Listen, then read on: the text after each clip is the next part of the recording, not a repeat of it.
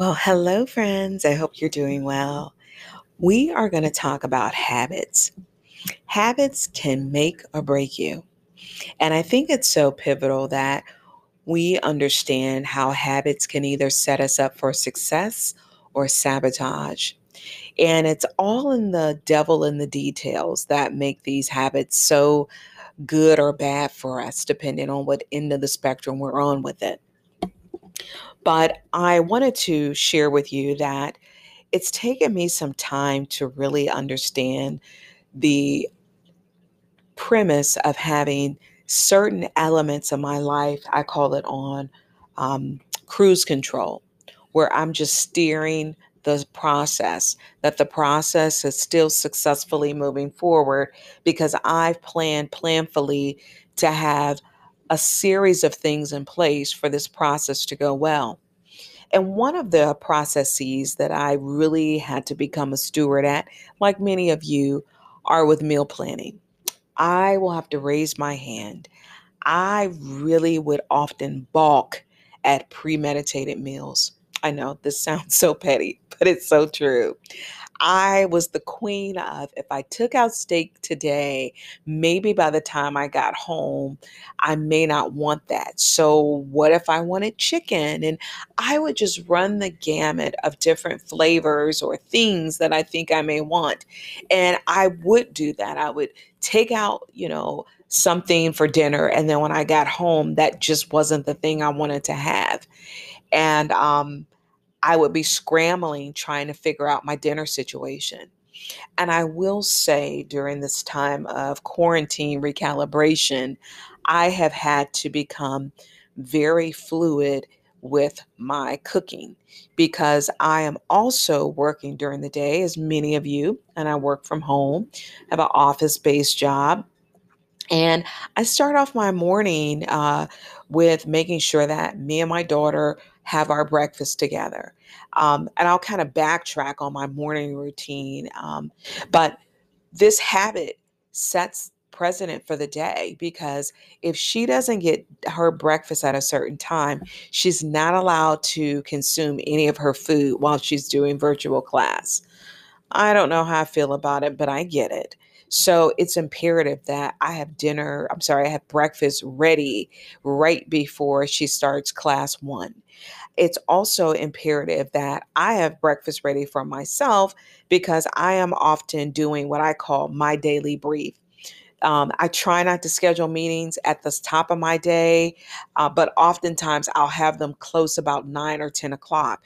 So I want that window of time open about eight to be able to as I call it, peruse my emails and be able to uh, eat my breakfast and sip on my coffee and kind of plot out my plan for the day. And I believe in the past, I truly was winging it. Now, full confession, uh, about 2018, that's when I changed and started intermittent fasting for a large majority of time i was only an intermittent faster. So a lot of oper- a lot of time i wouldn't even make breakfast.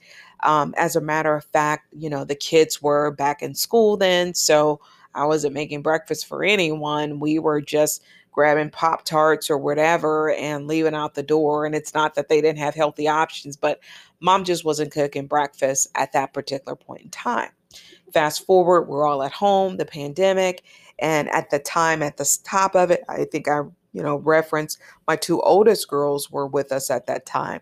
So I would also want to time how we were all in the kitchen. And I don't know if you guys have this dance, I call it, with your roommates, even if they're your husband or your kids or whomever. I still call them roomies. So, you know, we wanted to make sure the kitchen was fluid that if I finished up what I did, you know, my oldest daughter can come in, get her coffee, start her day. My middle daughter, she can sashay whenever she feels like it to the refrigerator and kind of stand there and dream about what it is that she's going to cook. And my little one eh, would probably not so much unless I kind of nudgingly uh, got her to eat something. So we had to solidify a eating process that worked for all of us. And this newer lifestyle that me and my youngest daughter have, we've streamlined it. We have it like a well organized machine. And it makes all the difference in the world. What I also do uh, that I've recently been doing is um, making sure that after I am done with work, that I immediately get to uh, some type of relaxation, whether I turn on gospel music for a minute or I do my impromptu Michael Jackson. Um, I know that sounds weird, but um, I need to shake off that tension for the day. And for those of us who have lost our commute and we are working remotely from our homes, I think it's so critical that you have to incorporate some type of transitional evening activity when you are done with work. And I've also had to realize that my time is valuable. Just because I work at home doesn't mean people get to call me at 506, 525, 6 o'clock, 7 o'clock. And I will be very transparent. When we first went into this pandemic, I had no sense of time. I was winging everything. And I can remember it. I remember I had this fancy little office that I got all set up. I was more, you know, about the aesthetics of the office and not really the functionality. And thank goodness it works. But I didn't come up with, well, I'm going to have breakfast at this time and I'm going to look at my emails at this time. I would just get up, Maybe I would shower, maybe I wouldn't. Full transparency, this was the top of the pandemic. And I would sashay, get my coffee, and I would start my day.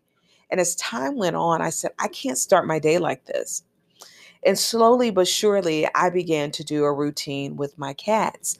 And that was before my grandcat passed on the summer. I would routinely get up, have my coffee, and I would actually go sit outside. That was the gist of my morning routine. I would turn on my laptop and computer monitors and I would go outside and I would sit with the cats, the one cat, my grand cat, because my uh, main cat um, is an indoor cat. And at the time, you know, when my grand cat was alive, we would sit out in the sun, sip coffee. I would sip coffee and, you know, catch the morning breeze and then go back in and start a series of meetings. And that was a routine. And then as we began to realize that, hey, this isn't just going to be for the short term, this is a long term situation, how will I integrate this new processes? And I began to do it over time.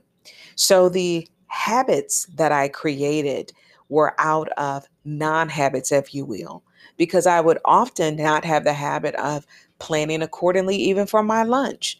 And at the very thick of the pandemic, we literally were in meetings for hours on end. And I didn't have any food plans for lunch. And oftentimes these meetings would be between 12 and 1.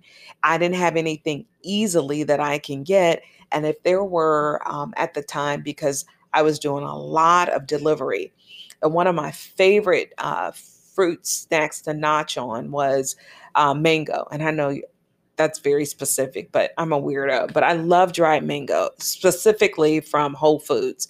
But do you know how much sugar is in that? So I would have like a nice size container on my desk and nosh on that during meetings. Oh my gosh, I should have not shook myself when I've gained the first set of pandemic weight. And then when I gained subsequent more weight, I, I shouldn't have been surprised. But I hadn't come up with a process to make sure that I was planning accordingly for my for my meals that was adequate for me. And that was another uh, habit that became not so great. That you know, at the very top of the pandemic, I would have wine with every uh, with every I was going to say breakfast. God no, with every dinner. And I would pride myself that the dinner was healthy. And I'm not knocking wine. But for those of us who may or or more weight conscious, and I'm going to raise my hand here, that wasn't a good idea. I really wasn't watching the calories and I really got overzealous to the point I didn't even realize it. And it just became a habit. Oh, it's five o'clock, must be my happy hour time. And I would sashay away from the computer, shut down for the night, get one of my beautiful wine goblets. And if it was nice outside, social distance with my neighbors. And again, I, I think that was all great because it gave me an opportunity to connect with my neighbors. And I had to begin to refine the process for the longevity of how are my dinners going to be on a go forward basis? Like, if I'm concerned about some weight gain, what am I going to do, you know, with this alcohol being added? And by golly, it's taken just about a year because we went home in March and we are sitting here at the very end of January. And I can truly say that my life has changed exponentially. Um, and who knew at the top of the pandemic that at the latter part of it that I would become a caregiver for my mom. So I had to integrate that. And that also included being planful.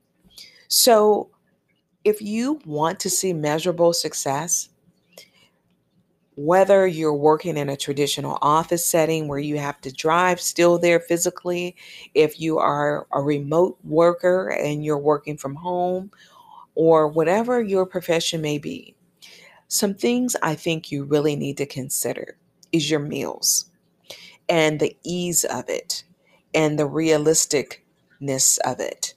I think it's nice to look on Pinterest and Instagram and whatever platforms that feel comfortable to get ideas. But we have to understand that at five o'clock, if throwing together that's something that's pretty elaborate and it's going to take at least 25 to 35 minutes in prep time, that may not be sufficient. So, as much as I didn't enjoy planning out my meals, what I learned is to have some things prepped so at a swivel, I can quickly get dinner on the table. There are a couple of days where I just know I'm committed to uh, a particular meal and I'm okay with it. But I most of the time try to be planful and understand that there are going to be times where I need to have a change quickly. And that's when you make sure that your refrigerator and your pantry is stocked and sufficiently um, in the capacity to be able to com- accomplish this. And what I will tell you for those of you who are working at home, make it a mission to fully take your lunch and do it from a table. It is so easy to get a plate and sit in front of your monitor and scroll on your phone, and you are mindlessly not even being conscientious of the food and your digestive process. You totally miss that in translation. So I think it's very, very, very integral that you are seated and you are enjoying the meal. And you make sure that if you share your home with others that they understand that this is your meal time and that if there's conversations that they have to be respectful of it. The other thing i have definitely evolved is my cleaning. Um, i used to in the past really try to stick to a regimented schedule and that does not work for me and again we can only be good stewards when we really identify what makes us tick and I know for me, I have to have flexibility in all what I do. If you tell me I have to do something one way, I'm going to probably not be able to do it long standing unless it's life or death. So I remembered that sometimes during the busy season of work, I didn't want to have bathroom day be on Monday. Just didn't work for me. So I have come up with some better ways for me to do my cleaning episodes a couple of nights a week and make sure that my whole uh, living room area is always completely together at the end of the night. That I'm not coming in doing any sort of cleaning to my front living room. And also that my kitchen has a reset. And I learned this from a YouTuber, and I like the t- phrase of it because the kitchen area is one of the areas that we reuse so many times. And how clunky is it that you've had a meal and then there's another meal time, but you haven't cleared out the clutter, the debris, any of that that involved the previous meal? So I employ you after each meal, have a reset and quickly clean as you go.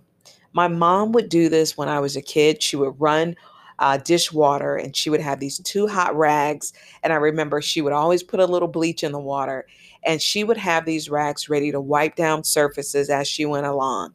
We didn't have a dishwasher. My mom was the dishwasher along with us. And she would be quickly chopping and storing and making sure that she washed anything that she prepped. And it was like a fine oil machine. And as much as I don't like it, I had to finally bend and get some disposable products to make it a little better flow for us for the kitchen. And it's actually pretty easy now that it's just the two of us. It's really gotten to be a fine oil machine. We've we've figured out our processes and we run our dishwasher every night. We probably don't need to, but it doesn't bother us. It's not getting in our way. And that's one of the first things I do. So I'm going to kind of walk back and kind of revisit what is the morning routine? And I'm going to give you from the house perspective, not necessarily from a personal perspective, what I do as the person to prep. But from a house perspective, I feed my fish and my cat the first thing in the morning. My cat has this funny thing where she just wants us to walk over to the bowl every morning. She doesn't necessarily have to have any food in it. Um, but she just wants us to kind of shake over her bowl, I guess, to start her day. And sometimes she'll nosh a little bit, and sometimes she won't. I feed my fish in the morning, and then I often will either burn my candles or burn my incense. And then I always try to have like um, on YouTube where they'll have like meditative morning music.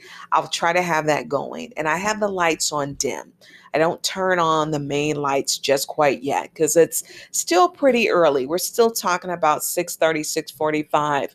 My office is in a extension of the home, which doesn't lend itself to a lot of ventilation.